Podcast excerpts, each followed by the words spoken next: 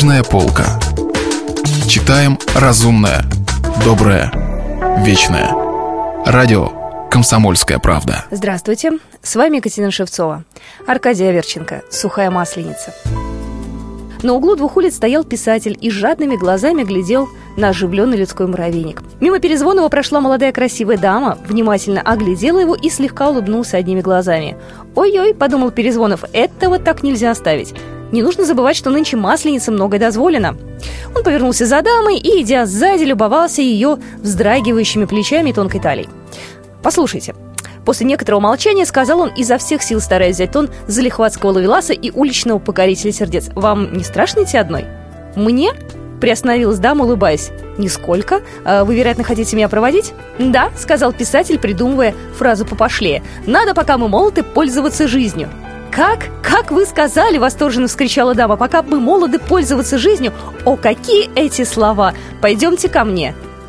«А что мы будем у вас делать?» Напуская на лицо циничную улыбку, спросил знаменитый писатель. «О, что мы будем делать? Я так счастлива, я дам вам альбом. Вы запишете те прекрасные слова, которыми вы обмолвились, а потом вы прочтете что-нибудь из своих произведений. У меня есть все ваши книги». «Вы меня принимаете за кого-то другого». Делаюсь угрюмо, сказал Перезвонов. «Боже мой, милый Иван Алексеевич, я прекрасно изучала на вечерах, где вы выступали на эстраде ваше лицо, и знакомство с вами мне так приятно. Просто я маляр Авсентьев, резко перебил ее Перезвонов. «Прощайте, милая бабенка, меня в трактире ждут благоприятели. Дробызнем там. Эх вы!» Прах их побери так называемых порядочных женщин. Я думаю, если бы она привела меня к себе, то усадила бы в покойное кресло и спросила, отчего я такой бледный, не заработался ли, благоговейно поцеловала бы меня в височную кость, а завтра весь город бы узнал, что Перезвонов был у Перепету Ивана. Черт, нет, Перезвонов, ищи женщину не здесь, а где-нибудь в Шантане, где публика совершенно беззаботна насчет литературы. Он поехал в Шантан. Разделся, как самый обычный человек, сел за столик, как самый обычный человек, и ему, как самому обычному человеку, подали вина и закусок. Мимо него проходила какая-то венгерка. «Садитесь со мной», — сказал писатель, — «выпьем хорошенько и повеселимся». «Хорошо», — сказала венгерка, — «познакомимся, интересный мужчина, я хочу рябчиков». Через минуту ее отозвал распорядитель. Когда она вернулась, писатель недовольно спросил, «Какой то дурак отзывал вас?» «Это здесь компания сидит в углу, они расспрашивали, зачем вы сюда приехали со мной и о чем со мной говорили?» Я сказал, что вы предложили мне выпить и повеселиться. Они смеялись, и потом говорят, это Илька всегда напутает. Перезвонов не мог сказать так. «Черт!» – прошипел писатель. «Вот что, Илька, вы сидите, кушайте, пейте, а я расплачусь и выеду, мне нужно». «Да расплачиваться не надо», – сказала Илька, – «за вас уже заплачено».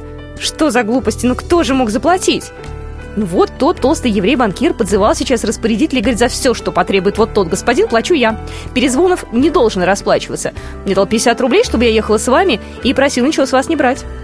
Она с суеверным ужасом посмотрела на Перезвонова и спросила, «А «Вы, вероятно, переодетый пристав?»